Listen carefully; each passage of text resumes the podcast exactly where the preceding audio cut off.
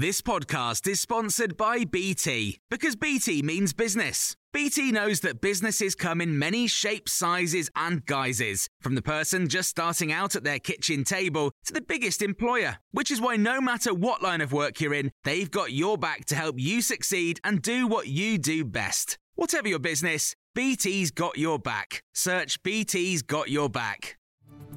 This is your Times briefing for Saturday the sixth of August. The legal fight of Archie Battersby's family has come to an end, meaning his life support treatment will be stopped this morning. The twelve-year-old's parents wanted him to be moved to a hospice for the end of his life, but judges say the risks of doing so are major and unpredictable.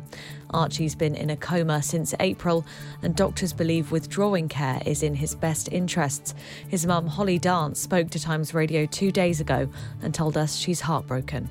I don't think any other parent should have to go through this, and I have said from day one I totally understand and respect that some parents out there might choose to do um, things different, and I as a person totally respect other people's decisions and other people's views.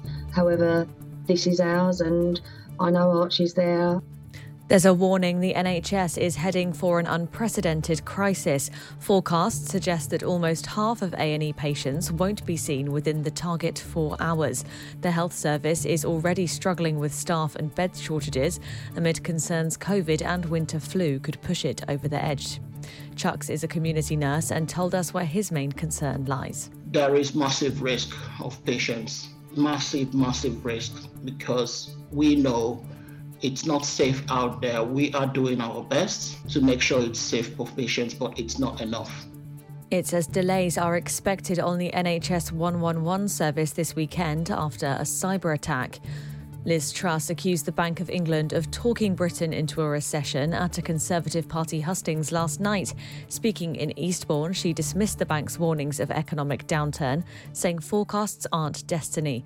She says the way to fight recession is to keep taxes low, whilst her rival Rishi Sunak believes this would make the situation worse.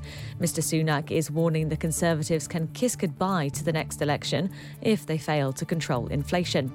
George Parker, political editor of the Financial Times, told us why Miz Truss is waging a battle of words with institutions like the Bank of England. And it's partly because she's looking out for some people to blame, but also what she's doing is she's getting in um, her defences early, because if she becomes Prime Minister and sees through a policy of cutting taxes in the middle of an inflationary crisis, she will be attacked by the forces of the economic, orth- economic orthodoxy, as she sees it. So she wants to get her sort of uh, defences in first. And there are plans for a new law to ensure cyclists who kill pedestrians are treated the same as drivers.